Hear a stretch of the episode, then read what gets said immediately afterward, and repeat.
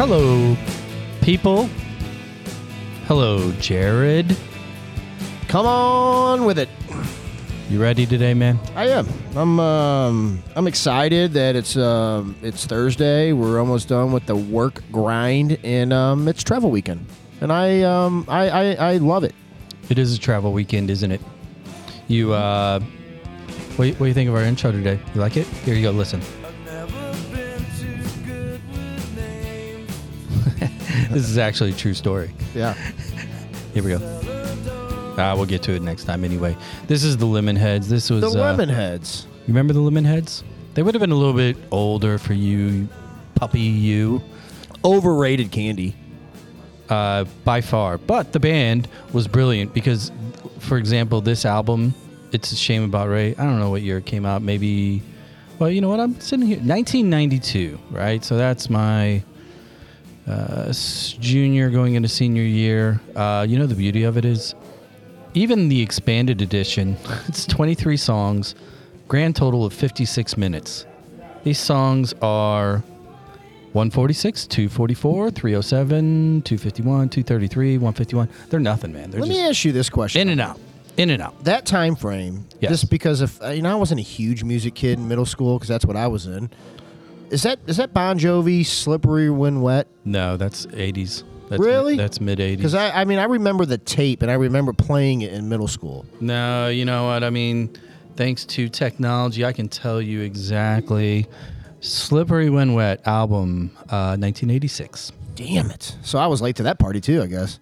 Yeah. Yeah, you, uh, let's see, 86. Um, I was trying to slow skate to uh, Wanted Dead or Alive. I don't know, it seemed to work, but that, was, that was a tough time. Um, well, here we are. We got another episode. We got uh, yet another kind of an amazing guest, in so much that he said yes. you know, Yeah. well, I- Yeah. and I believe this was one of your uh, fishing for dynamite on Twitter. Uh, just kind of pinged him, and he was like, "Yep, sounds great." And you took a screenshot, and you're like, "Holy shit!" He's he said yes. Well, I tell you what, he's been in our sports landscape in different um, in, in different aspects, uh, pretty much all my whole life um, that I've been a fan of all of our sporting franchises, and um, I I'm a fan of his. So I uh, I'm excited today because um, his reputation, the way he comes off, his demeanor, Well, this is experience, his alone has gotta be experience. off the chart. Um, So- and I, this is going to be a good one. Uh, which brings me to a recap of our last episode, um, which was episode number 43, I believe. 43? Yes, 43. Uh, we had Ben Hochman on from STL Today, columnist, uh, beat writer uh, for the Cardinals. Now he's covering City. And that, and that was just cool, you know, because he's a pro too, has been around sports his whole career, and kind of comparing and contrasting the experiences with City out of the gate and um, you know to what the Cardinals are going through here is a rough start. It, it was just fun. It was fun to listen to, and we got to hear about his Shakespeare project coming up, which you know take a listen to the episode, check it out. Uh, it's, gonna it's gonna be great, you know, because City's involved in that too. They're offering up the space and they're gonna have a say in it, and it's gonna be fun. Yeah, that guy. Um, um, what an ace! Um, came off well. I mean, he, he that guy. Think about the sports he's watched, and, and I, you know, this week it's funny. We, we we did the cast, and um, he's had a rough week with the Cardinals, especially. I mean, he has not been happy on socials. To, uh, what, what I can read as far as what he's saying, and uh, Well, I mean, forget about forget about the writers. Just look at the public. You know, the fandom. I mean, it's you, you got pitchforks and and tor- tiki torches coming down Market Street here shortly. Uh, it's not good. No, not good. But good. but in our world, in the world of the beautiful game, St. Louis City just continues to amaze. Tuesday night, after we spoke with Ben, the two of us walked down from our current hosts here at Wellspent Brewery. Um, walked down to the first Open Cup game uh, of the team's uh, start, and we played Omaha out of USL two, and it wasn't close. yeah, we, was a good we- game. We got on them quick, um, But it was five one. It was five one. I, you know what I noticed? I thought about the next day. Did you see how big Omaha's backs were? when we first walked in I looked at the lineup, I'm like, holy Christ, this is like the Philadelphia Flyers of the early '90s. Like these guys are linemen. Yeah, they were huge. They were they were they were big guys, and then there was a real hard foul right in the middle of the gate. Like it was almost playing like he just cleaned the guy right on the sideline. Our guy gets up, I think it was a goal scorer, and he's like, "Really, dude?" And um, then we score. Um, pretty easy game. Lowen's goal, Lo- Lowen's goal. It was beautiful. Oh, brother! I mean, was that class or not? No, I think he's he's illustrating. You know, really, the team is illustrating also that ability to, you know, we started clearly a B team lineup. We all know that. The players know that. Um, and here we are, three up, three or four up, or whatever it was, and then we bring in Lowen and uh, a few other players. You know, first team players, A team players, and they just made it look so easy. It was fun. It's fun. Yeah, to my knowledge, I think the way we started, really the only there was two players that really had only any substantial first team minutes, and that was Miggy and, Va- and Indy, Indy Vassilev. Yeah, right in the middle. Yep. uh, and and both played well. So it's really exciting because now you know we went through the draw for this for the next round, which I believe is the fourth round technically. Uh, we ended up being pulled with uh, Chicago. We drew Chicago, and we will be playing them based on the calendar twice within five days, uh, both in Chicago uh, by the luck of the draw. So yeah, that's weird. And did you know that um, we we talked, we touched on it early on in the episode with Hochman. Um, that Union, the Owl, or Omaha, the, the Owls were not um, they were not going to be slouches. Um, I mean, we did well. Uh, the Chicago Fire, that's one of the MLS teams they knocked off in last year's run. Yeah, yeah, I saw that. You know, and the fire, the fire has been struggling. Uh, identity crisis with uh, their from logo to stadium and all this, and they're finally starting to put a product on the field that seems to be competing again uh, after such a you know a, a rapid start to their career in the league. You know, they they won it all early a few times, and and then they didn't for a while, and now they're kind of competing again. So we'll see what happens. Um, the other big news today out of City was the addition of, and I'm going to have to look up the name here. Uh, here you go. Diego Gigliani. Gigliani. Is it, is, see, we don't have Zach here to give us like I- I- I think it's the- Gigliani or something like that. I right? think that's the pronunciation. I mean, if I'm reading it, that's the pronunciation. Yeah. So, long story short, uh, he's brought into the team. Title is uh, president and GM. Um, tons of speculation about what everybody else is going to be doing, where they're going to be moving, what does it mean to Carolyn and Lutz and everything else. And you know what? I, I don't care about that noise. Here's what I care about the guy is coming over from City Football Group. And for those of you that are familiar with the game uh, and familiar with big club names, it doesn't get any bigger than Man City. Um, and he's from he's from their crew. Yeah, and I mean, there's probably at least ten clubs under that umbrella Yeah, well, uh, we- from every hemisphere of our con- of our world. Um, yeah, I've got it pulled up here. So here, I, mean, we, I read it off earlier to you, but I'm going to read it off real quick. Man City, New York City FC, Melbourne City, Yokohama Marinos, Montevideo City, Girona, Sichuan, Mumbai City, uh, Lommel, Esperance Sportiva, which looks like they're out of France, and then Club Bolivar, which was the club that sent a team to GA Cup and met some of the other competition that our boys played. yeah, yeah. So suffice to say, he's part, he's coming from an organization that knows what they're doing, uh, and it just seems to me to be yet another indicator that this ownership group is not messing around. They're they're looking at the marketplace and they're bringing in people that not only have pedigree but they have experience at the highest level. I wouldn't even dream to understand the hiring process, or if we're like, say, Caroline and, and Jim and ownership group are looking for um, somebody to fill that role, and you know, just being in my little peanut world of logistics, you know, there's resumes that come across desk. Um, what does this guy's resume look like? I mean, is it, I mean, is it the same process you think? I mean, they're like, okay, we have this job, we need a president and general manager of this whole club um, let's go get that guy. I mean, is, I mean, is that guy got? Is he got a LinkedIn account and that resume is going across Carolyn's desk? yeah, he followed him on LinkedIn. I mean, gee, mini Christmas. I mean, what a home run. I mean, like I think Seebeck um, sent a tweet that um, they just added more rocket fuel to their rocket ship. Oh, there's no doubt about it. You know, I mean, that's like, that's an appropriate text. I- you know, here's the thing too. Like the, the addition of, a, of, a- of an individual like this, this is sending not a a team message, not a league message, not not a Western Conference. Hey, you better beware. This is a global message. This is we are not messing around. We are going to go to market, and the market for this game is a global market, and we are going to find the best. And as a fan, as a St. Louis fan, as a St. Louis homer, I couldn't be prouder than moves like this. Well, and another thing is that makes me, you know, uh, gives me goosebumps a little bit, like being a fan of the organization. Um, I, you know, I'm not going to act like I can pretend to know what's really going on, but by all accounts, um, Carolyn held this title. Um, and, and, and, this gentleman has been brought in so she can move on to like what's going to happen in the future acquisitions um, securing our business or, or that organization well into the future which just seems like i mean it just seems smart Yeah, no, it's it's great. We're, it's gonna be fun to follow it. Um, check it out. Go read up on it because you're gonna be like, who who is this guy? And then you're gonna read the resume and you're gonna be like, holy shit, cool, he's ours now. Um, something else that I want to talk about, and we're gonna totally go into left field here. Uh, you you know, we've mentioned in the past that we've had people reach out to us that we're like appreciative, thankful that we brought up the great on Hulu, you know, and we uh, often we've talked about shows shrinking on HBO Plus because, or not HBO, uh, uh, Apple Plus. Apple, yep. Thanks to the MLS package, we come across shrinking.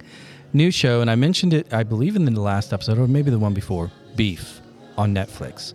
Have you? i haven't watched it yet Oh, okay. Remember the movie Falling Down, where uh, um, oh my God, uh, Michael goes where he goes nuts, he goes crazy, and he's wearing the white button shirt. And mike douglas Yes. Remember where he loses his mind? He's like, okay, that's it. I'm going postal. yep on the way home from work i think Beef stars, the two main characters are Ali Wong, the comedian. So she's had Netflix specials, other specials. And then Steven Yuan, Yu- Yun or Yu- Yuan, I, I, I don't pretend to be able to pronounce his name properly. come on zach It's an A and a B. Yep. And lo- and the way it starts is he's having a bad day, trying to check out of a Home Depot, goes to back out, and she's driving through, and she lays on her horn excessively, like for ten seconds, and he snaps, and he chases her, and then it creates this War of the Roses scenario, and that's what the show is based upon, and it's just on this beef that started Oh, beef. It's brilliant. And, and my litmus test is always like, I, because I tend to like st- not stupid shit, deep shit, darker shit, darker funny is even better. But it passed the Kim with two M sniff test. it did Yes. At night, when it's time for everybody's gone, it's time for us to Netflix and not that kind of chill. She's No- no, like, justin timberlake's not playing no, no, no, JT. It's just JB. So it's not that. She is. She's actively advocating for beef episodes, which sounds really horrible, but watch it. Why, if you're listening, watch it. It is funny. It is not kid appropriate. It is definitely adult appropriate. And if you ever had a bad day, just watch it. It'll make you feel like your day was not that bad. That's so. Check that one out. and that's on netflix That's on Netflix. And then uh, last thing I want to mention, and this is gonna be fun. And if if you're a fan of the show, check this out. In two days, you know we we tend to go on um, uh, Twitter every now and then, and we'll. eh, eh, We, we troll some people, and especially I, I love trolling anybody that hates on St. Louis, especially if they're from our uh, favorite friends across the state. But we've got this guy by the name of Josh Lowen or Logan, something like that. I, I don't have his last name with me. Josh is his first name, but he's a writer for Backheeled, and and if you recall, Backheeled was the one that had the article about St. Louis City predicting that not only are they going to finish in last, but they deserve to finish in last, and it was going to be this absolute disaster of a uh, expansion rollout. Well, he said yes. So when we hit the road to go watch the boys in Dallas and on our way to Austin, Saturday afternoon coming up, we're going to have our friend Josh from Backheeled on to revisit his article and his predictions, and that's going to be a lot of fun. So, you know, give us a follow so that you can catch up because you're going to want to hear that because I love listening to people like dig their hole deeper. Well, I didn't. I didn't. I didn't really mean it like that. I mean, I, I, I thought there was a chance it could be good. Um, I mean, if you read it like that, I'm sorry. I'm, I'm, I'm sorry. Yeah, you know, it's like you you you kind of um, you kind of shot yourself in the foot. Let's see here. Where is it? There's where'd that article go? I, I just want to read the the headline of the article, and you guys will. Uh, here it is. March 22nd, St. Louis City is an elite MLS team for now. Uh, and then the bottom line was here's what made St. Louis into such a success, period, and why it probably won't last. So this is going to be fun. So the jury's still out in this guy's eyes. So we could just fall off a cliff, and um, he could be like, "I told you so." Totally. But at the time of the interview, which But will we be won't, this we won't bring him on at that point. No, no, no. We will actually lose his number. So we will officially lose his number. So here's what we're going to do. We're going to take a quick break because our guest is uh, about to roll in here. We are going to refreshen our powder and um, we'll be back. Thanks for listening. And please sh- share share an episode or two. Review's cool. You know, when you do that, it just really helps, gets the message out there, helps so many soccer moms and dads cope with this chaos that is parenting an athletic child. And we'll see you in a second.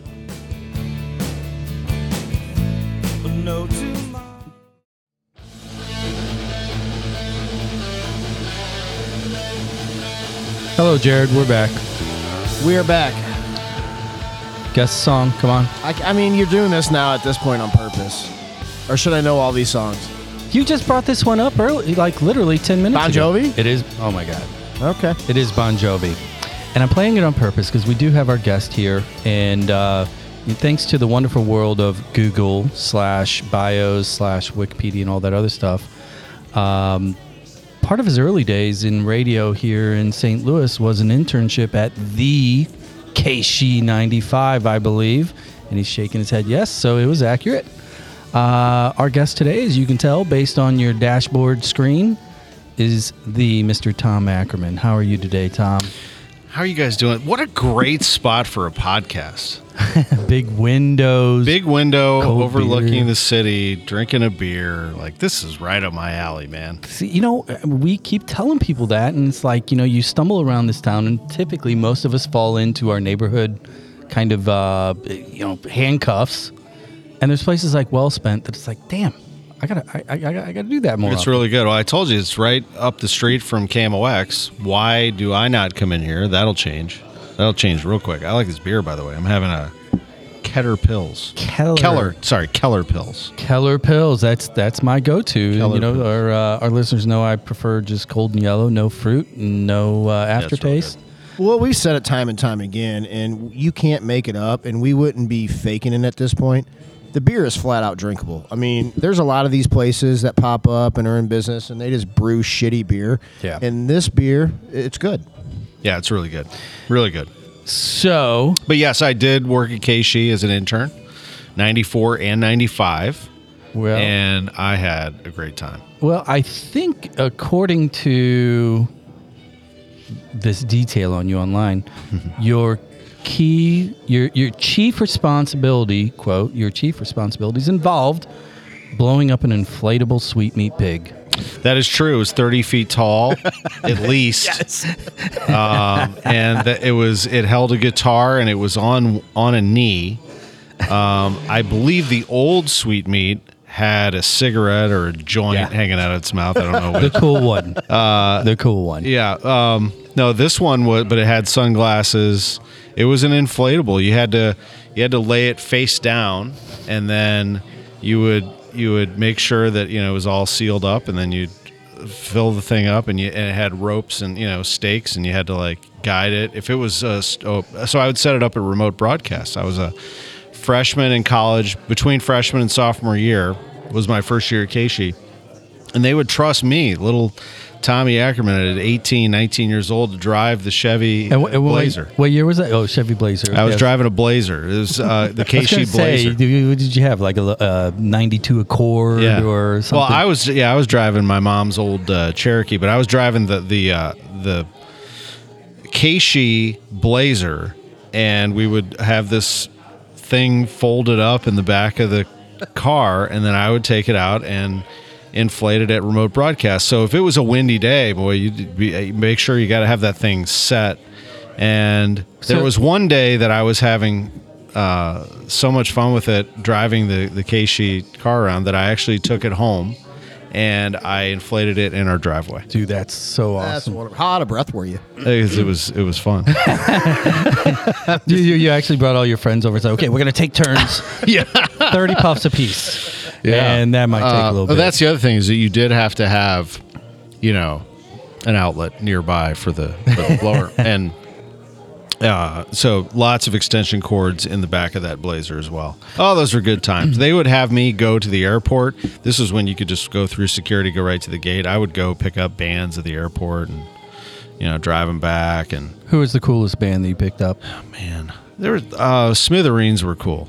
Remember, remember Ah, hell yeah. yeah, Smithereens. Were, Minneapolis. they were cool. They were like, hey man, like you know, like I was.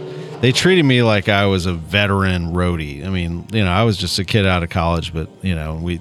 I just remember driving them, driving them to their hotel and listening to them talk about a song that they had just released and, and an album that was just coming out. And the way they talked about music was something I had never heard before. Just the way they were describing it. So, what years was this roughly? This was 94, summer of 94. And they were playing a concert at, in the parking lot of Union Station. They used to set up a stage and throw Yeah. these concerts. Yeah, I remember that. I remember those. Yeah. And then everybody go to what was the little club right down the street from Union Station right afterwards. They just all dump into that club. Uh, what was the one on Market? Um, well, it was where the stadium is now. Uh, what was the name of that club? Harry's. Harry's. Harry's. That was at Jefferson and, Yeah. and Market, basically. Yeah, I'd go to Harry's. Um, I had I had lunch at the Pitch today, and the Pitch has been like a million different Yeah. bars. Yeah. Yeah. What'd you Yeah. think of the pitch? I love the Pitch. Isn't it cool? It is so cool. It's comfortable. Yeah, I mean, you're you're you're a native St. Louisan. So my question to you in regards to that experience is, did it did it hit you a little bit different? You know, when Yes. you walk around around and you see those photos, you know the names, but you see it kind of manifesting itself as you look out the window at the stadium. What was your experience, kind of The going pitch through that? was, and I've popped in there real quick before city games, and we do a post game broadcast, so I know that, that we have people that run in and out of there. But I had never really sat down and had lunch, and just I met some people that I, you know that I work with, and, and met them today to talk. Uh, it was Curtis Francois and Chris Blair from Worldwide Technology Raceway. I work with them, Nice. and we were talking NASCAR. But and so we decided to have lunch there, and I was just looking around like this place is so nice. I mean, it's upscale. They have incredible TVs. The food was good, and uh, I, I was really impressed. Like you said, with all the pictures and everything that's up there, it has a great soccer feel to it. But then again, you know, I would watch football there. I'd watch baseball there. I'd watch the NCAA tournament there. I should have. Yeah, it's really great. Yeah, I had a good time. They did. They did it really well, and I love what it is because I had a friend of mine who grew up in Collinsville, uh, who was a huge soccer person himself, lives in Chicago now, and they came down and we went over there to visit, and he walked through, and I mean, we, I was sitting at the bar. He got up. He's like, "I'll be back." And like 20 minutes later, I see that he's kind of slowly making his way around the room, and he's reading all the pictures. And he comes back and he goes, "This is what people aren't going to understand about your team is this is not an expansion team." This is just a first year pro with 100 years of foundation team. And that's kind of the pitch is that experience. And he, he laid that out. I'm like, man, that's a great way of putting it. So, Yeah, it's like it's just another chapter of the soccer history in this city, and I hear it from other broadcasters now who are coming in to work these games, or other media are coming in. The word has gotten out that St. Louis has it together. It's a great atmosphere. That the stadium is a cathedral to soccer. The fans are on top of it. Most of them understand the game, and the others are catching on pretty quickly. The enthusiasm. I think the one that really sent it over the top for a lot of people here especially within the organization, was the rain delayed game. oh, yeah. And I was oh. at that one, and Yeah. I was in the seats, and I was even I was blown away. And I know us. I was born and raised here. I know how the fans here are here because I have been one of them.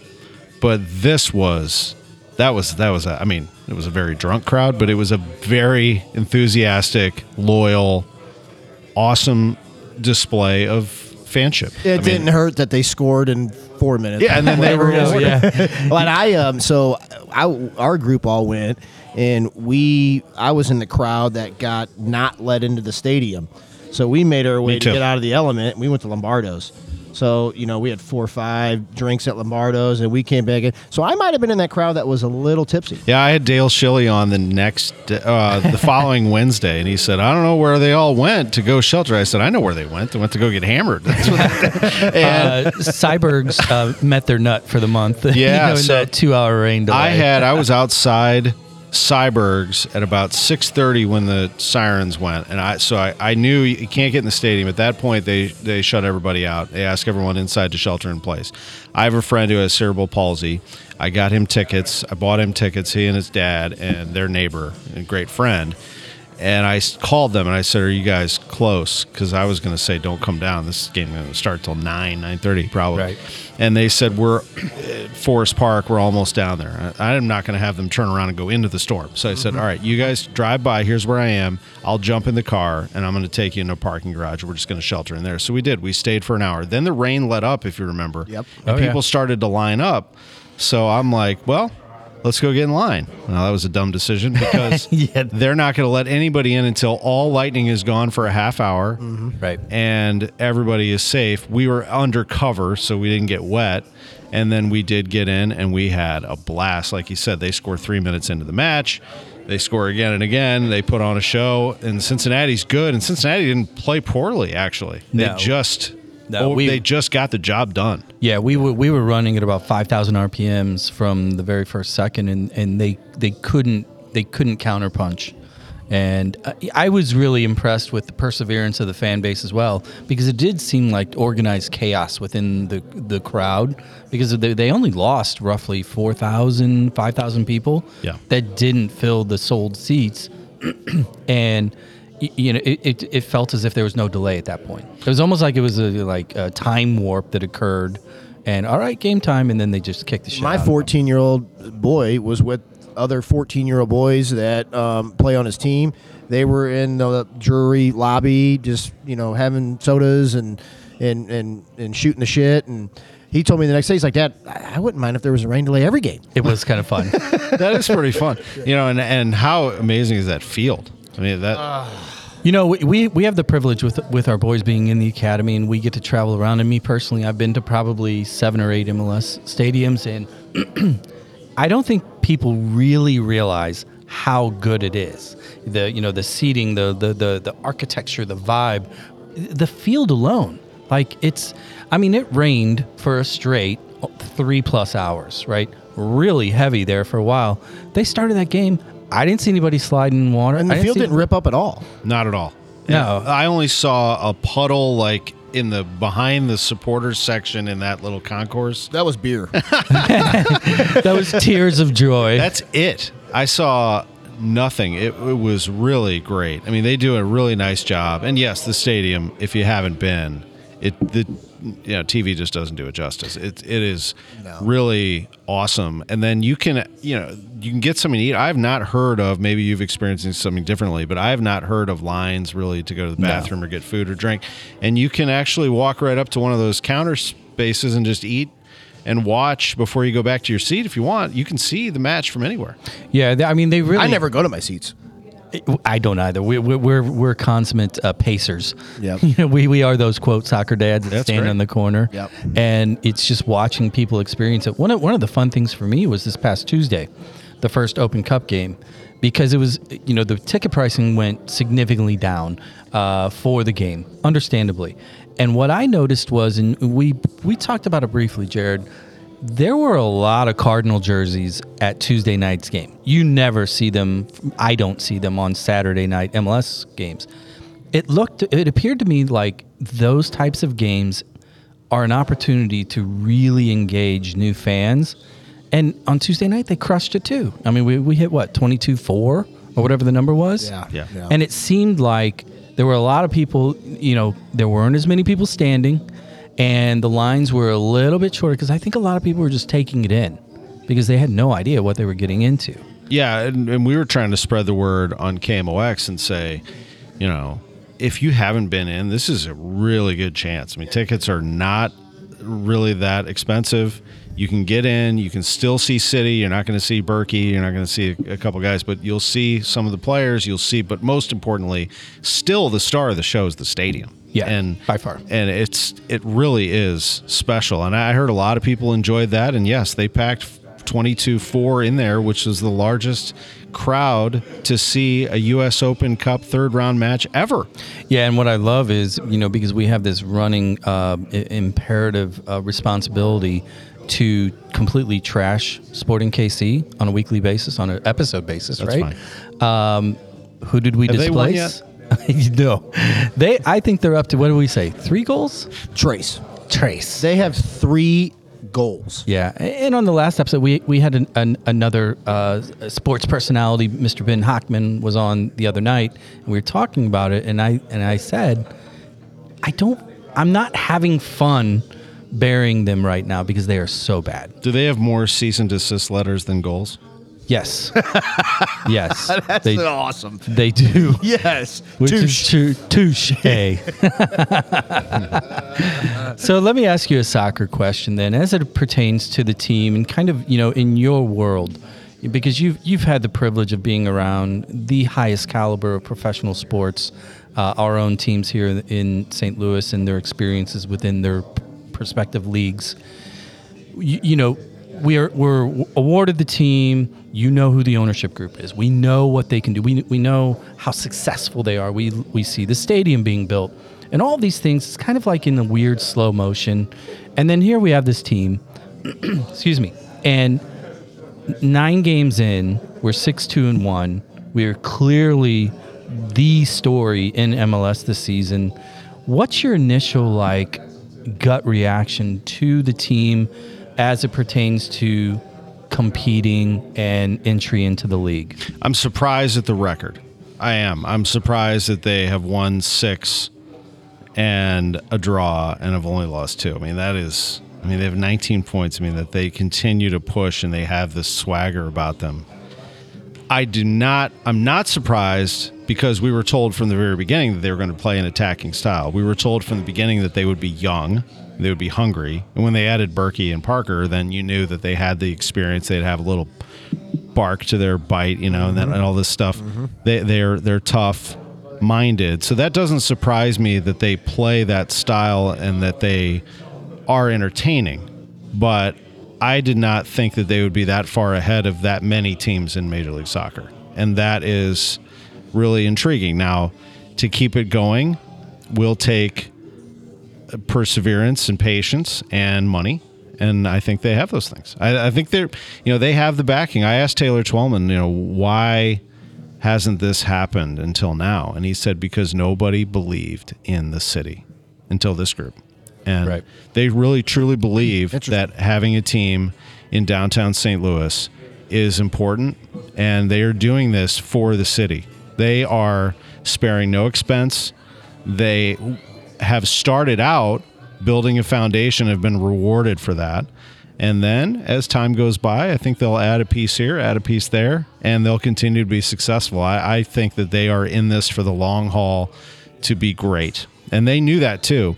Because in St. Louis, you you have to be, I think. I, Not that we're not fair weather or anything like that, but we're good fans. And you have to reward those loyal fans. The Blues do it, the Cardinals do it, and now City is doing it. So, so then let me ask you specifically about the ownership group, uh, because in, in your in your workplace, obviously you are, eh, you know, in the circles with the DeWitts and uh, et al. Um, and you see how they operate. You see how um, engaged they can be, or how hands off they might be. You know, in in this brief uh, introduction to the Taylor family and this team, can you give us a little compare and contrast from your uh, you know, Eagle's Nest as to what you're seeing that the, they are doing. with this Something that jumps out to me is the contrasting uh, part of it is first of all, it's mostly an all female ownership group. We, we know that, but but also for the most part, you know, the the owners of the Blues and the Cardinals are fans and lifelong fans of that sport. Tom Stillman is a hockey guy. He is a hockey fan. He plays hockey. He skates. You'll find him skating at a rink tonight, maybe even. You know, he he, he loves to play. Uh, Bill DeWitt grew up. He was a bat boy for the Browns. I mean, you know, his dad owned. You know, was was part of the the Browns leadership, and and um, he had uh, baseball in his life forever. He is a baseball fan now. I mean, he's still the chairman of the team, Bill DeWitt Jr., who could just go off and count money and, and just be on a permanent vacation, is involved in a lot of the Cardinals' decisions. He's a baseball guy. He understands the game and likes a certain way of doing things and does have input. Tom Stillman, same way. Hockey guy understands it. What I find fascinating is they admittedly were learning the sport on the fly. What they were passionate about was St. Louis. And then they went to work and surrounded themselves with people who know the sport and people that they could trust. Enter Lutz Pfannenstiel, enter Bradley Carnell. Or Kavanaugh, lifelong Yeah. soccer guy. Now Diego Gigliani. I mean, they, they're they're surrounding themselves with people who understand the game, and that is admirable.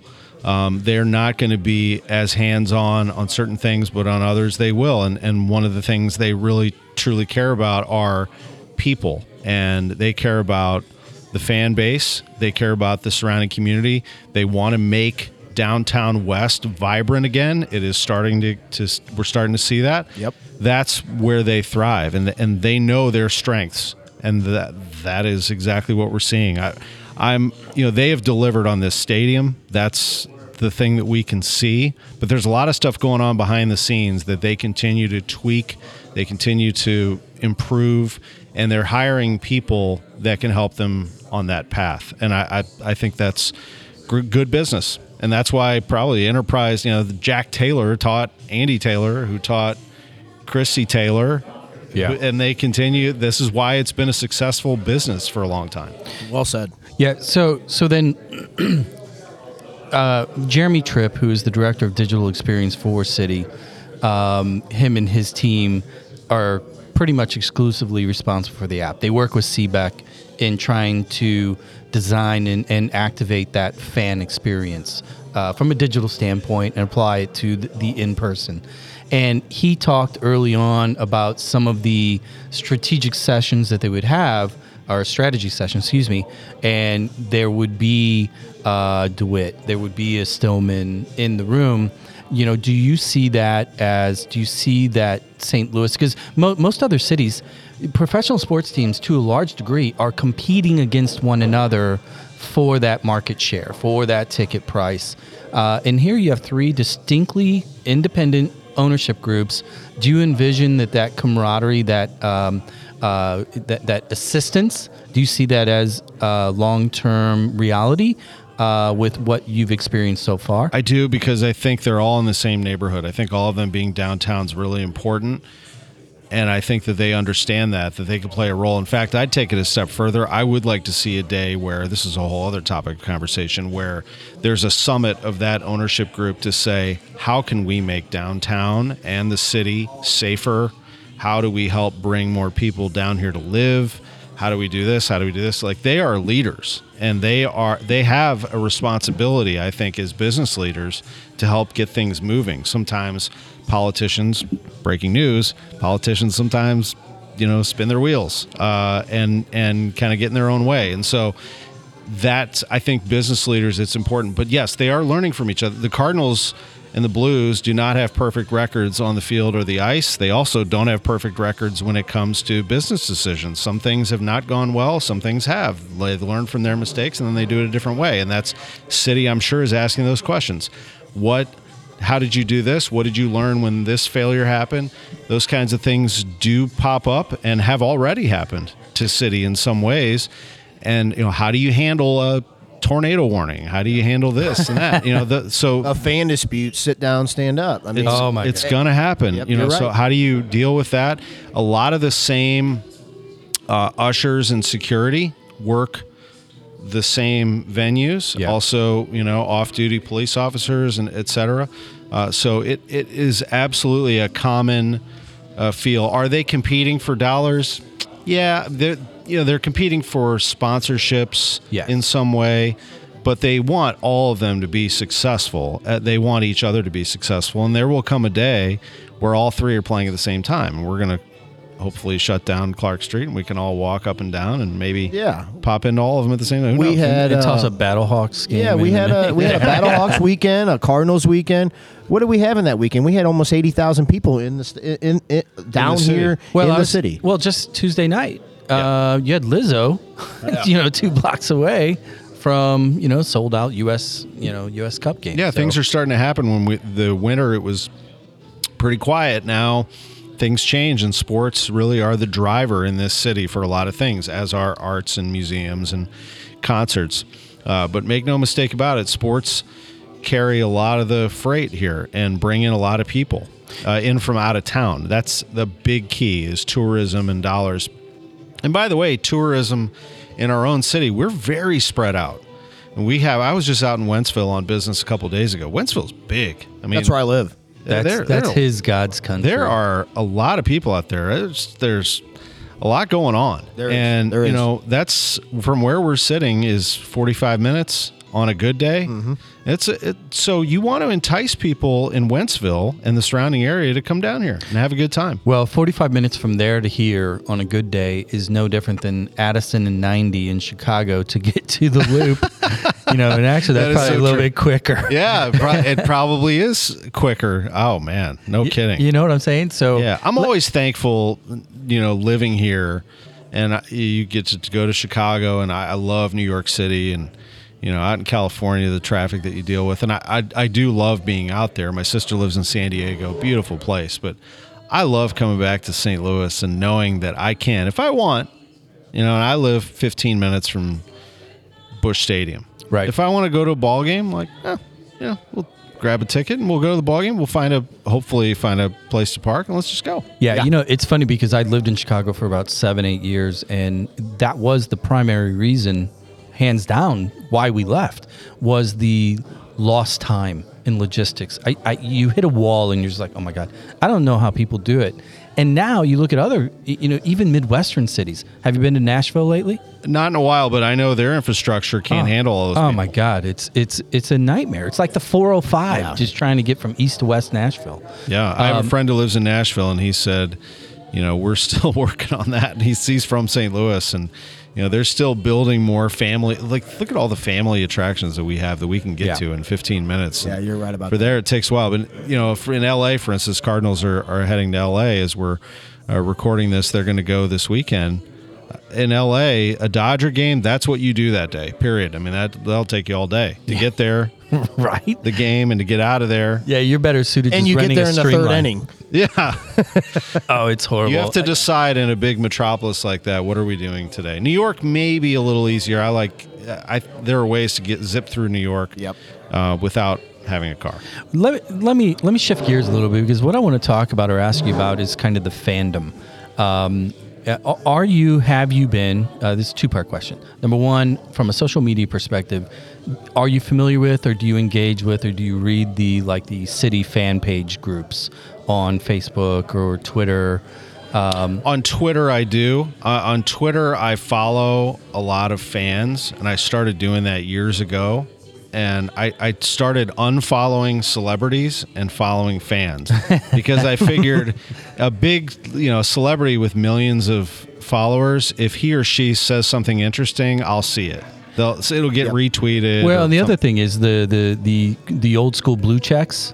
They weren't posting their own stuff. That's No. an agency putting their Yeah. stuff out. So I started following the more interesting people, people who listen to our radio show or the people who go to the games. I want to know what they're doing. I, I want to know what their what restaurants do they go to? What what complaints do they have? And then when it comes to let's say a massive fan base like the Cardinals, they always have something to say. And if they fly off the handle, that's all right, whatever. I mean, sports, they're passionate about it. I can usually filter out the stuff that's unreasonable and really get into it. But yeah, with City, definitely. I, I've followed some fans. I should be doing uh, a little bit more of that now that I start to recognize who's who and who's saying things that, that are really constructive, and I, I love that. Well, I really the do. uh, the one the, I mean the one Twitter account that just hammers it every time. It's called the at Soccer Dad Pod. I mean their insight is off It's a the great name. It's a great name. Well, Soccer point. Dad Bod was taken, and I'm like, shit, we got to do this microphone thing. So, But yeah, I do. I, I do uh, pay attention. On Facebook, I'm not as active. I do have an account on Facebook, but Facebook to me is more, Yeah. you know, hearing about what your friends have been doing and knowing whose birthday it is. And I, I do, I do use it, but not really for news or sports necessarily. Uh, Instagram, I'm on again, not very active, but I do like to see sometimes what's going on. Twitter, I'm very active. Twitter, I'm on there several times a day checking and some days I'm posting several times a day and I've been doing it since I don't know 2009 probably it's been it's been fun so my so my the second part of my question is um, knowing how us St. Louisans are when it comes to being smarter than ownership, you know, in all of our sports.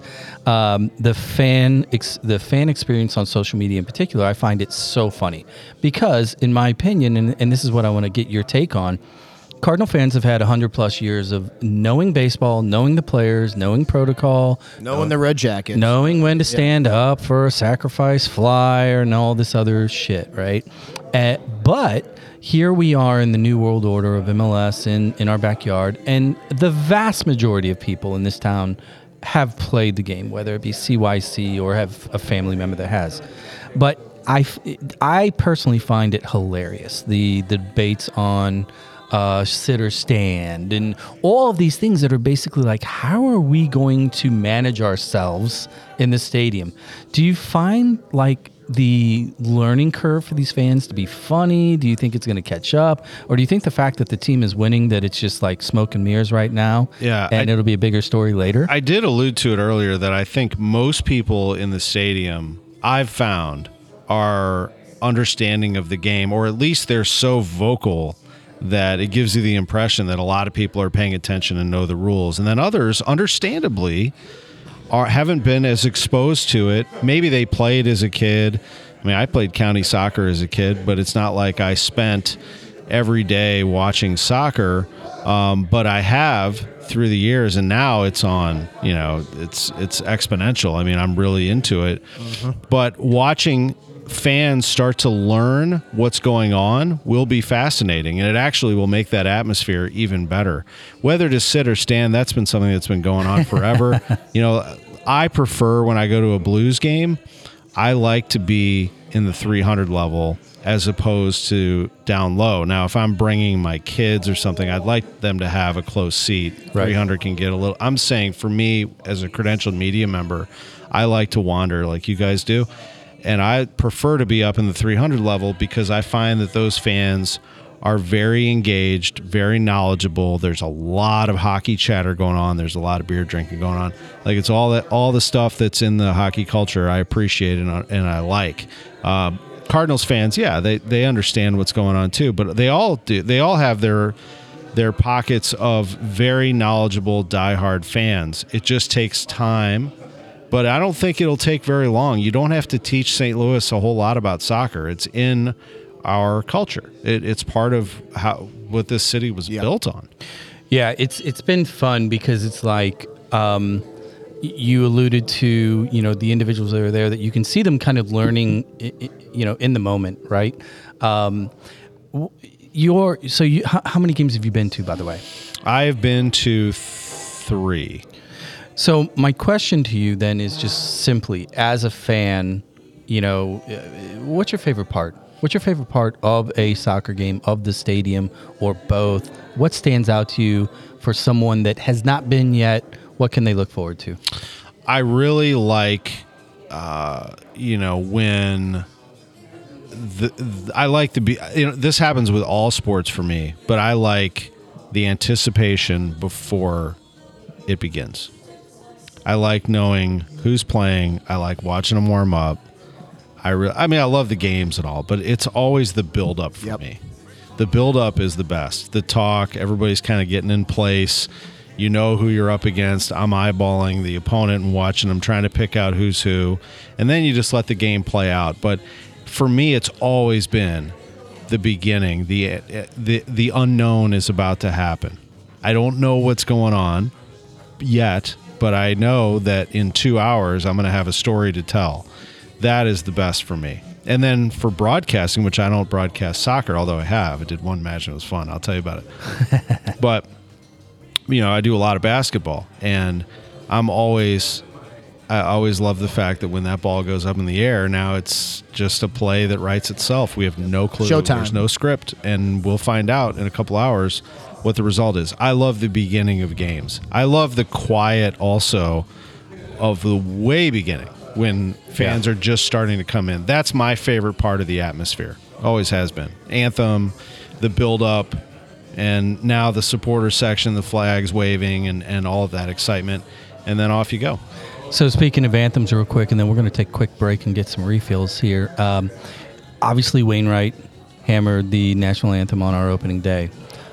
Which city player would you want to sing the national anthem, and why is it João Klauss? Uh, Klauss. yeah, Klauss. I, another guy who's uh, I had some fun talking to is uh, Indy.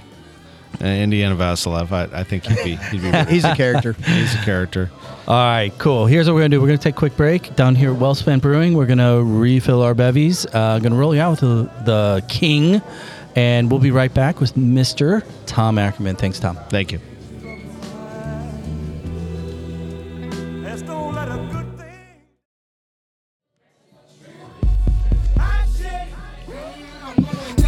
I yeah, I know this one. You know this one? I think so. Yeah. I, so this was turned on to me yesterday by What do you my mean it son. was turned on to you yesterday? by your son? Okay. We're back for the second half with Mr. Tom Ackerman from KMOX Sports, uh, dropping us in here with a little bit of Mr. Nelly. Remember this? Do you remember when this one came out?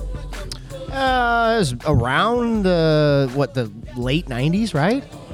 Absolutely was. Yep. And, and then the, I do. Yeah. And the correlation relates to Mr. Ackerman's uh, 90s years here in St. Louis coverage. Because the second half of the show here, we're going to get into a little bit of his uh, fun years and other sports and everything. That Uh, song came out in 2000.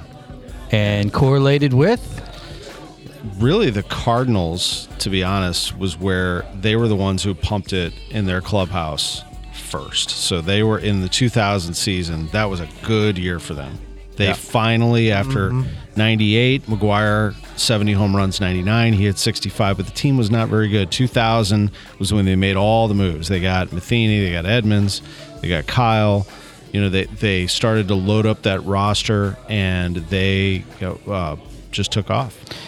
Will Carp. Clark, Yeah. late in the year, good team. And then on the uh, the oblong, wrong sized uh, ball of the things, uh, the football side, we were pretty good those years Oh too. man, so much fun, and really bad to start out too. And and you know, I covered the Tony Banks years and all this stuff. Dick Vermeil had this team 97, Tony 98. Banks, wow. And you're like, what is going on here? And then in '98, I remember towards the end of the year, this this Kurt Warner was the third string quarterback and nice guy, but everybody was talking to other people, and then the whole thing happens in '99 preseason. Trent Green's the starting quarterback. He gets hurt. Rodney Harrison runs into his knee. He's out for the year. I was there for the little makeshift press conference that they held on a Saturday morning at Rams Park, and Dick Vermeil pounded on the table right in front of us and said, "We will rally around Kurt Warner and we will play good football." And he cries. And he cried. And didn't now there's a movie about it. yeah. Yeah, you know, it's I those years I was living up in Chicago and I remember watching it from afar because it it it hits differently when you're not here because I had so many family members and friends that were here kind of living through it, you know, and they're hitting me up often. They're like, "Holy shit, did you see Sunday's game?" Did you see Marshall Faulk go off week after week? Yeah, after you know, week? you know, and at, at that time, that's the kind of the Urlacher days up in Chicago, and you know, we're going to the local pub, and Yeah. and you know, i impossible to get a game on that is not the Bears, you know, eh, you know, anywhere, no matter how good or bad they were. Totally. You know, watching it, and then I'm uh, so watching it from afar, and I'm like, holy shit, this is like magic. This is like seven Barry Sanders on the field all at once.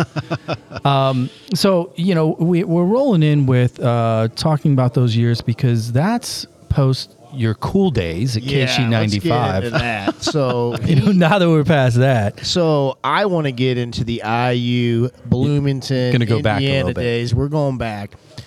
Uh, Coach Knight, you are a play-by-play guy for men's basketball at a certain era, ninety what, ninety-one to ninety-six ish area. Um, you, you know your baseball, your football. Can you talk about those days and the dynamic and your relationship with Coach Knight and how you end up there? Because that is just interesting as hell to me. when I was 16 years old, I was with my dad in Vail, Colorado, and we were going to see one of his friends, Larry Ziegler, who played on the PGA Tour and and was moving into the se- he was in the senior tour at that time, mm-hmm. and he was playing in the Gerald Ford Invitational in Vail, and we were on vacation in Colorado, and he said, "I'm going to leave you guys passes." Make sure you come down and see me because I'm going to play with Bob Knight tomorrow on my team and he's a great friend. And we were like, wow. So we Whoa. go down and we go down to the practice green, and there is Larry with Coach Knight. He's like, hey, what's up, guys? And they walk over, and he brings Coach with him to say hi, shook hands.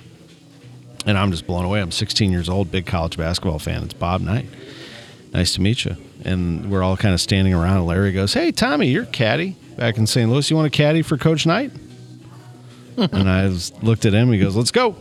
And I said, "All right." So that meant, you know, they were using golf carts, but I would be, I would help them out, and so I drove the golf cart to the first tee with him, and it's silent. And I said, "So, coach, you ready for basketball season?" how, how are we gonna look this year, Coach? and it's July, you know. And he goes, Tom, I'm never ready for basketball season. I'm thinking about golf right now. I thought, well, boy, this, oh, this is not going well. But we we kind of you know we connected out on the golf course, and and he asked me where I was going to college. Are you looking at college yet? 16? Were you going to be a junior? Yeah. Were you looking at college? And I said, yeah, Mizzou.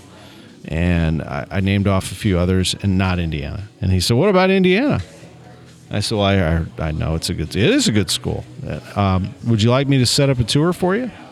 Would that be, uh, Coach? That'd be great. I thought he'd totally forget. And I got a call from Indiana University two weeks later. Coach Knight said, "You're interested in IU. Would you like to take a look around?" It was uh, their athletic department. As it turns out, he was not only helping me out, but he was interested in me being a manager for the team a student manager, and I wanted to be a broadcaster. And Oh. I thought about it and thought about it. If you if you're a manager for IU basketball, you're in. I mean, it is a year round. That is a you're not. Do- That's unlike the college experience. You were with the basketball team, and I really wanted to be a broadcaster, so I did do that. And you know, he thought that was um, interesting. He, he wasn't the biggest fan of the media, but he did take great care of me. So the the other side of that story is my dad, before I went to college, died suddenly of a heart attack. And he ran into me freshman year at IU and I reintroduced myself. He said, "Yeah, I remember Larry Ziegler, Colorado. How you doing? And I told him about my dad. And he had not heard that. And he put his arm around me and said, I'm so sorry. If there's anything I can ever do for you, let me know. And he gave me his contact info. I mean, I never used it, but it like I was a freshman, 18 years old, just lost my dad, completely lost, and I have Bob Knight's phone number. I mean, did, did you immediately turn around to all the girls watching and be like, "That's that's me." right. Yeah, that's right. You know who you're talking to. But no, it was what an experience. So I did cover IU basketball. I did call play by play at IU. I did take Bob Knight's class, uh, which was called coaching basketball, and I had the full experience. And I really, you know, in four years at IU, I got to cover Bob Knight, Indiana University basketball, which is about as big as it gets in college athletics. And it really did set the stage for me and my career because I got to cover something, you know, every game was an event. A lot of games were on ESPN. Press conferences were big. You had to really know your stuff to ask a question. And those things really taught me. And who did I cover first right out of college? Tony LaRussa, who is one of Bob Knight's good friends, as it turns out. And, you know, once he found out that I had been at IU and I knew Coach Knight, that helped Wow. immensely. Well, as a young guy and in that field, and you're talking to Bob Knight, you're talking to LaRussa, um, I- I- it's got to be intimidating. I mean, it just frankly has to be flat out intimidating. I mean, because those guys are polarizing figures and they don't take no shit. That's true. Although they he Coach Knight liked the students, and especially the students who were trying to cover the team. Took great care of us. He knew we weren't getting paid. You know, we're we're we are You, just you you were moldable. we're learning. yeah, we're learning. He he wasn't so fond of media that wasn't prepared to ask or pay attention. He would come out in a press conference and he would give you a dissertation of what happened in the game, and then he would start with the questions. And if you asked him a question on something he just covered in those first two minutes, well, he would move on to the next thing, and it would be over for you. So you have to be on top of it and understand what you're doing. He did look out for the students I thought that were covering the team. He took great care of his players. He was very loyal and they were loyal to him when it came to academics. All of his players graduated. He donated and helped donate millions of dollars to the library. He would make visits to people who were in the hospital unannounced and not with any fanfare. He did uh, really love being the coach at Indiana University, which is why I think he was heartbroken when everything went down uh, against him. Not that he was, you know, completely innocent of all the things that you hear. He was very tough and made some, I think, poor decisions in terms of shooting his mouth off and you know actions and things like that. The It's- video it- that came to light didn't help. no, it cl- it was a cloud over what he really was, which was one of the greatest basketball coaches of all time, and somebody who molded these boys that came out of high, school into men and professionals and success in wherever they went. We could go on for hours about the people that he molded that you just mentioned that are in the game now with Coach Cadis leaving, Steve Alford. Um, I mean, you you're big big in the Missouri Valley. Steve Steve landed in the Missouri Valley for a long time.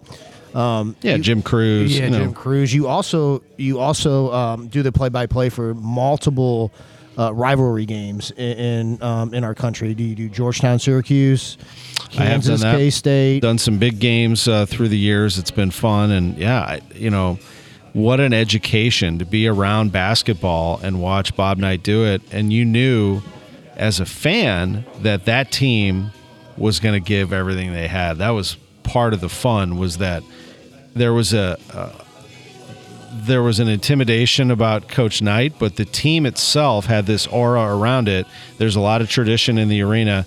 When the team came out of the tunnel and Knight did not, he would come out right before the clock expired, and the band would switch songs to a, a certain song that he would come out to, and he'd come out Darth Va- Darth Vader's march. awesome stuff. He would come out, and the whole tone changed. You knew Coach Knight's in the house, and he's gonna he's gonna this team will be ready to go. So so so let's shift from uh, the Bobby Knights of the world and kind of the coaches coaches and leadership that you've experienced in the early days of your career.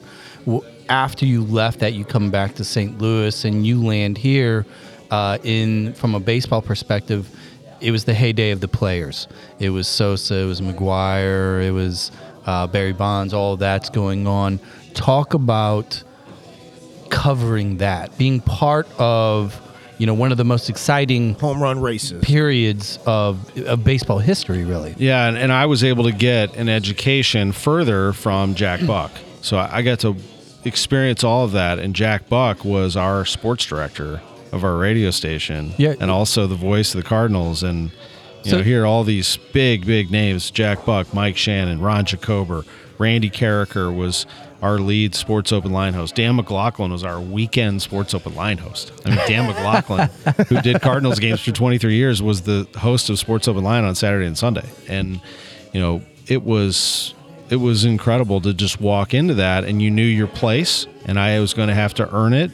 And I made seven dollars an hour my first year. I was a behind the scenes person and I just tried to get into anything I possibly could. I, I tried to work and get credentialed for as many games. I wanted to be around people who did it and learn from them, and try to figure out what was the best way to get myself known, but also to learn from the best and show them respect. So, as a, uh, it sounds as if you wanted to be a broadcaster for a long time, having known that prior to going into IU, and and then you obviously make that happen during your college years. Talk about the the the, the first time that you met Jack Buck. Yeah, Jack Buck. So I had done college radio for four years. I interviewed at KMOX and got that seven dollar an hour behind the scenes job, and I just wanted to be around the best. And I, one of my first days there was in the office, and Jack Buck was in there, and he was just you know I had seen him in public before. I'd actually met him as a kid at one point, but now we're working together, and I introduce myself, and he stands up and he extends his hand and I shake that hand. That's you know he's been around presidents and Hall of Famers and all these people. And I said, Mr. Buck, I'm, I'm Tom Ackerman. I you know I've read your book twice, and I you know I just you know this, uh, I'm here to do anything I, I can do to, to you know sir to to be to help. And he said, What kind of pizza do you like, kid? and I said, uh, pepperoni. And he said, I'll buy it if you go downstairs and get it.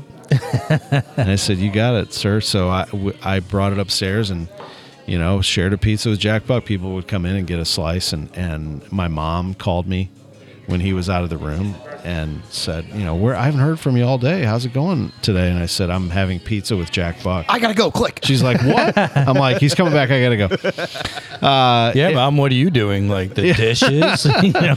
it was just incredible and i uh, so yeah I, I absolutely value those times that was like a, a four year five year education with jack buck before he passed away in 2002 but yeah and think about what i was able to walk into so i covered the team in 97 i got there in august of 97 my first day at kmox was the day mark mcgwire was traded to the cardinals Holy shit. yeah 98 Oh, he- that's karma, man. Yeah. I mean, let's. That's a- 98 that's he has this unbelievable year and you know we all know now that it was steroid fueled but that doesn't take away the emotions of the moment that we all experienced at the Right. time. We thought we were witnessing something that was just you know it, it was it was mind-blowing. And and I got to cover that. And then in 99 as I mentioned in 2000 the Cardinals go on this run of winning seasons that they're still on where they took one step back in there, but otherwise they've been a winning playoff team most of the time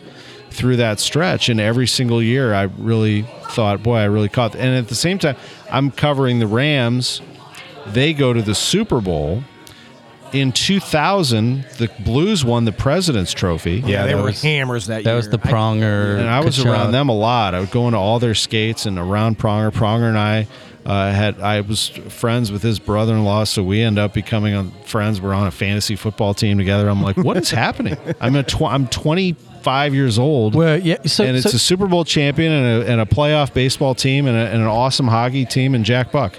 So, so that's kind of my Golly, question that's because phenomenal. I, because it- one, you you mentioned it earlier. You said that, excuse me, that your that your father had passed away suddenly of a heart attack, and I'm I'm hearing you tell this story. And I lost my dad a few years ago in 14, um, and so, and I'm thinking about this like, I'm imagining your life if you zoomed out at that age and you look at you know where you're at who you're talking to who you're hanging with who you're working with who you're having pepperoni pizza with right and you're covering you know one of the greatest periods in st louis sports history when you look at the to- totality Maybe the greatest. uh, arguably so.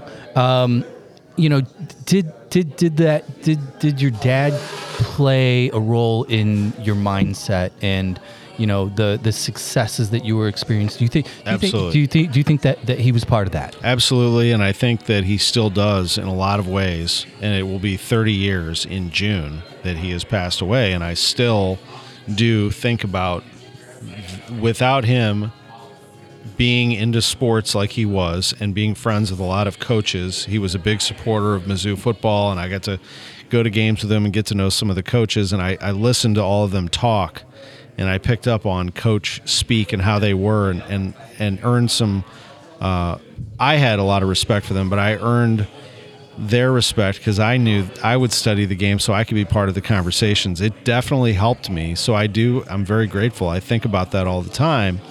During that time, also, though, remember, I'm not making a lot of money.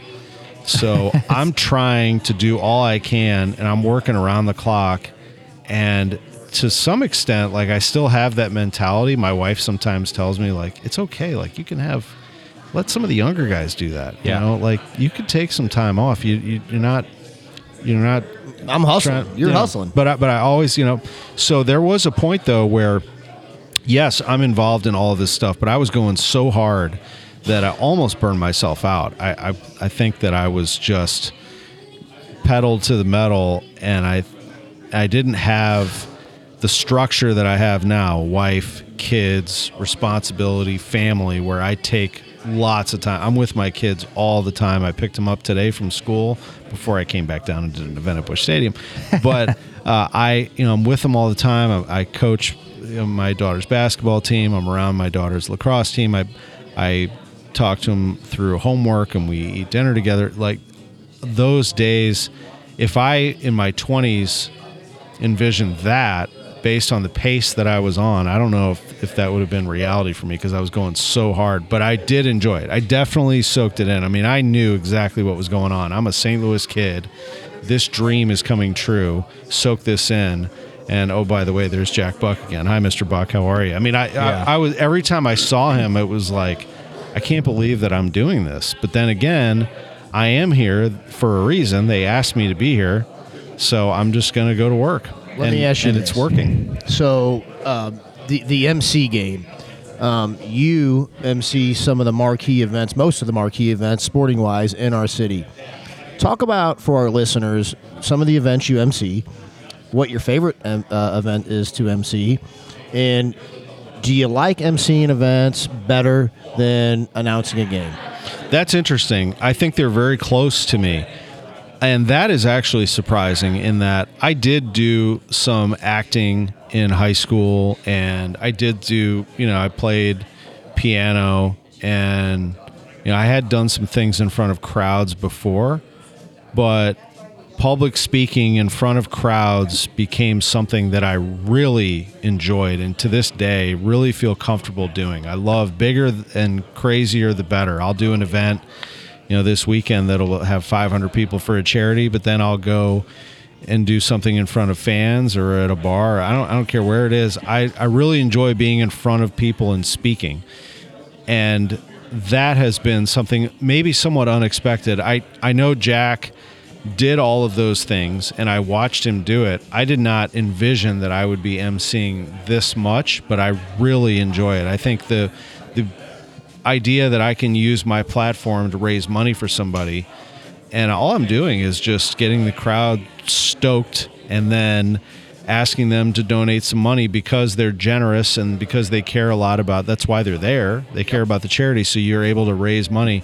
But then there are other events too. You asked me my favorite, know, that would be the Jack Buck Awards at the MAC. That one because I know that Jack did it for a number of years. He helped start it. It was his idea to get it going and Joe did it after he passed away, and then they handed it off to me. Means the world to me. So that one is the one that probably means the most because it is a celebration of St. Louis sports. It's in front of a crowd that by the time we get going, it's like eight o'clock, eight fifteen. They've had a few drinks in them at that point, so you can kind of loosen up and deliver a couple of one-liners. It's really one of the only times that I kind of, in my mind, think of a couple of jokes that I can really dig in and get some hearty laughs, and that's addicting. If you Yeah. say something and the crowd responds and laughs, or the crowd cheers, You're like, yes. and you're like, man, this feels good. Well, And I- it really is. well, rewarding. and you don't have the uh, airwave police overhead. that game, and and by the way, that's the other thing though. The Jack Buck Awards are broadcast live oh, on KMOX, so you have to you have to be a little careful. But then again, I think the audience at home knows it's the Jack Buck Awards, so Yeah. you can you can take it to a different level. I've Who- just who's always going to call and that one. complain, right? Yeah. Who's going to be that Karen? Talk Right. about the Stan Musial Awards because I, I have some family friends, uh, uh, people that have attended the Stan Musial Awards, and I, I've never had anybody say that's an, a, a phenomenal event.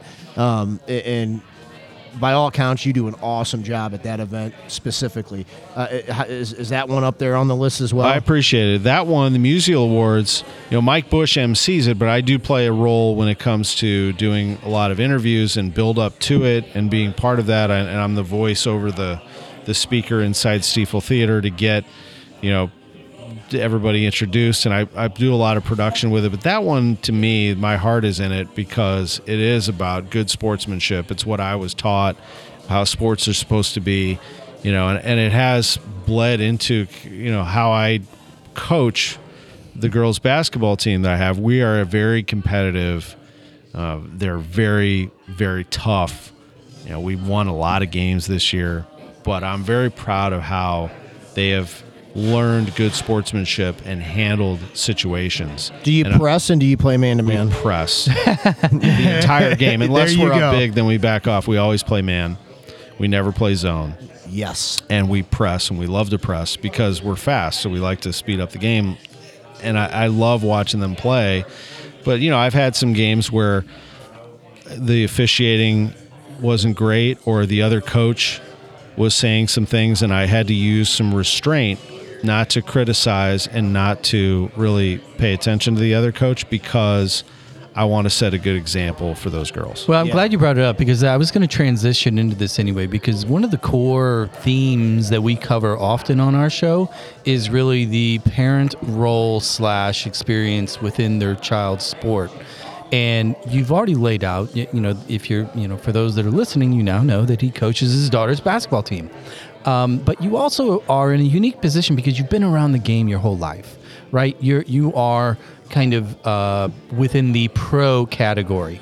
And so many of the individuals that we talk to, specifically on the soccer side, that came from the pro categories, players, coaches, etc., as it pertains to their kid, most of the time, and I think you would agree, they go to the back row, like they purposely disappear. Talk a little bit about your desire or your decision to engage in the front row, literally, and how you manage that, knowing that you know the game and you have that enthusiasm. How do you temper that with your own daughter and her team? I was that dad for a few years. So she started playing in second grade. She played second, third, and fourth grade. And I was the dad quietly sitting in the seats just watching the game. And then at the end, I would tell everybody they did a great job and shake hands with everybody and leave. And then, and then in fourth grade, the coach couldn't make it one day. They played two games. The first team didn't show up. So I'm 1 0, forfeit. Yes. Stop then. second We're team, done. second team we beat, so I'm two and zero, and uh, and it was nice. Uh, I enjoyed it. I filled in as the coach, and we won, and and that that felt nice. Fifth grade was different. Fifth grade was we entered at the uh, junior Rams, which is uh, Ladue feeder league, Are you And- playing in the CNR league? CNR. Yep, okay. Yeah.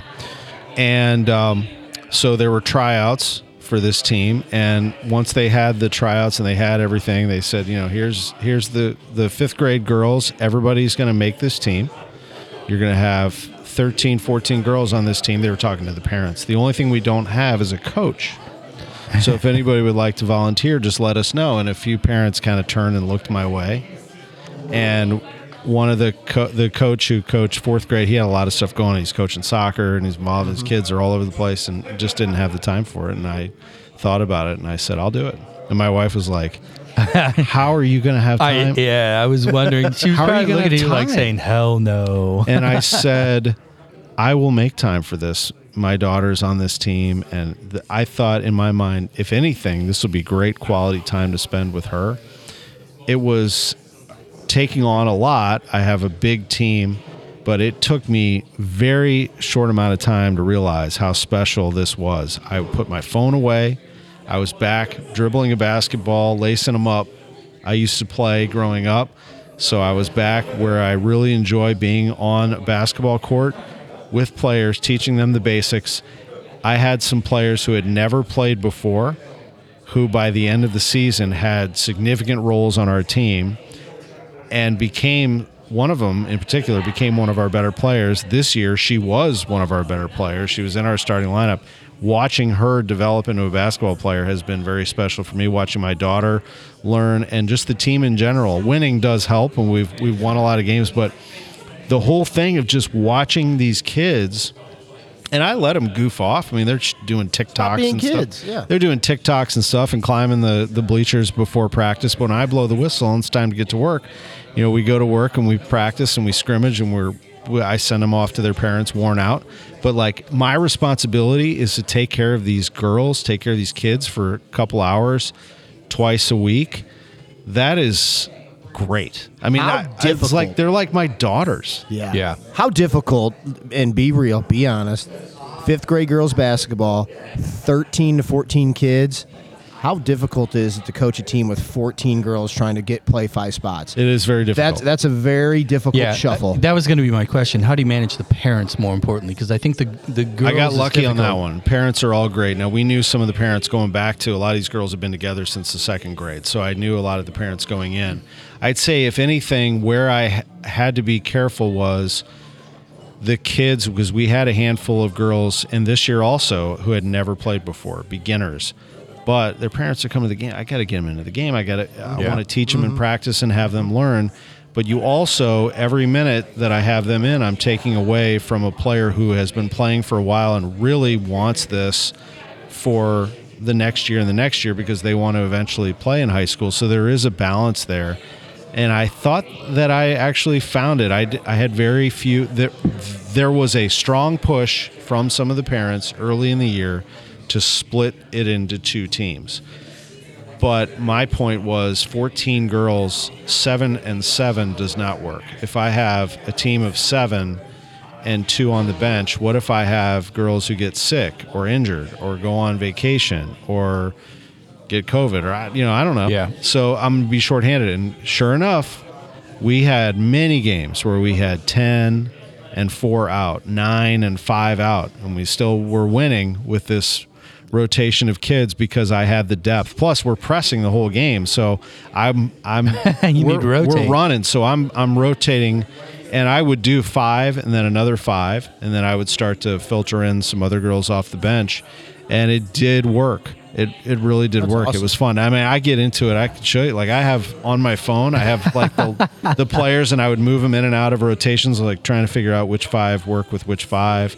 It was fun. I mean, I treated this thing like it was the NBA Finals. Uh, tactically, are you Bob Knight? Are you running his press? Are you running everything from IU basketball? I'm running something similar to that. Uh, actually, something similar to what Mizzou was doing. Although I, I didn't know that you know that, that they were going to do that. But I run a five out motion offense. So that means that all five start beyond the three point line, and then you know you're basically it's up to you to cut, get open, screen, and basically everybody has an opportunity to have a lane to drive to the basket. And if you see somebody's out of place, you try to get open, then go back and replace them. So that that's kind of what we would do. And then we play straight man to man. We do not ever play zone. And we ran into a lot of zones.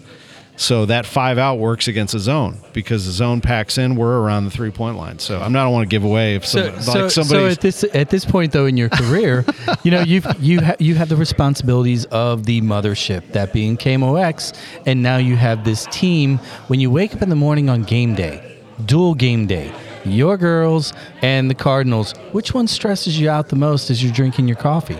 Oh, definitely the girls team. Yeah, definitely the girls team. Like I, I, we lost our last game, so we went 15 and two. Wow. We played a preseason tournament. We lost the first game by a point. We didn't have time to think about it because we had another game an hour later. Right. And we won that, and then we won the next two. So we went three and one in the tournament. Then in the regular season, we went 12 and 0 and we lost the last game of the season by three. And I sat there Did you lose to Clayton? all night. No, we lost to. Um, Wentzville. Say it wasn't Wentzville. no, we beat. Thank God. R three would be Wentzville, right? They, ah. they might be the best team we played. R three school district is Wentzville. I'm gonna say Dominic guy. We p- we beat a team called Dominique. the ba- the best team we played was a team called R three basketball. We beat them, but they were really good. No, we lost to a team at the end. They weren't from Wentzville, but they were. Gosh, I can't remember. They were a club team that I forget the name, but it was not a. You know. Anyway, we we lost to them by three, and I sat there for a longest time thinking, what could I have done? differently. I ran through like the whole game in my head. But yeah, you want you just you know you want it for them. But I told them at the end of the season, I said, think about this: you lost the first game by a point, you lost the last game by three, you won 15 games in a row. Wow. That doesn't happen in sports very often, and especially in basketball. You Those guys girls won, got a lot to be proud of. you guys won 15 in a row. I mean, that's a heck of a year. Now, and then I threw a chair. No, Well, please tell me you didn't choke anybody. That would have been bad. Tom, this has been a blast, man. We really appreciate you taking the time because we know uh, between KMOX, Cardinals, all of your other responsibilities, and clearly this basketball team that is your pride and joy, you're a busy man. Uh, thank you for your time. Glad you enjoyed the beer down here at Well Spent. Um, we'd, we'd love to love to bring you back because a lot of this stuff is going to be cycling. You know, so if you if you'd be willing, we'd love to have you back in the fall and catch up, see how things are going. I would love to do it. It's great. Great to catch up with you guys and a great place. Well spent is awesome. I've now discovered a great place to hang out, grab a beer. Well, and if, if you come down around happy hour too, they've got this uh, crock pot, right? They got a crock pot. It's Tamale Man tamales. What? They got pork tamales. yeah. What's going on here? yeah. It's shh, don't tell anybody. We're on the air. Yeah, it's brilliant. Check them out. Um, thank you for your time. We'll we'll we'll be in touch. We'll keep up. Um, thank everybody for listening. Um, really appreciate the support. You know, the follows and the reviews and all that stuff. I'm going to say the same thing. Yeah. we appreciate it all. Uh, send it to a friend that needs to hear these stories because we know this is part therapy, part history, and a lot of nonsense. Uh, watch Beef on Netflix. That's my closing shot. Jared, you got anything? Ah, thanks, Tom. I mean, I tell you what, I'm a huge fan of yours. Uh, I can't wait to uh, continue to watch and listen to your guys' coverage of all sports, all things sports. Um, keep up the good work, man. I appreciate it, guys. I do have a, a parting question, real quick. What's Yeah. the name of you and Pronger's uh, fantasy football team? Oh man. Oh no, we were in a league together, so we each had different teams. Okay, I can't so- remember the name of the league, but quick funny story was I was doing a post, Rams post game show at the Dome, and I'm up in the press box doing the show, and the producer in my ear says, "Hey, you got a Chris on the line." I'm like, "Okay," you know. They, they tell you who the caller is. You know, I'm like, let's go to Chris. Chris, you're on KMOX. Yeah, Tom. All right, so uh, let's talk trade here. LaDainian Tomlinson. For, I'm like, is this Chris Pronger? oh man, he was trying to trade proposal on KMOX for me. That's yeah, awesome. great. Did you make the deal? I did not make the deal. Did you hang up the Yeah, phone I'm quickly? tough. I said, get rid of that guy. Whoever that is. Cut him off. All right, everybody, be good. We'll we'll catch you next time.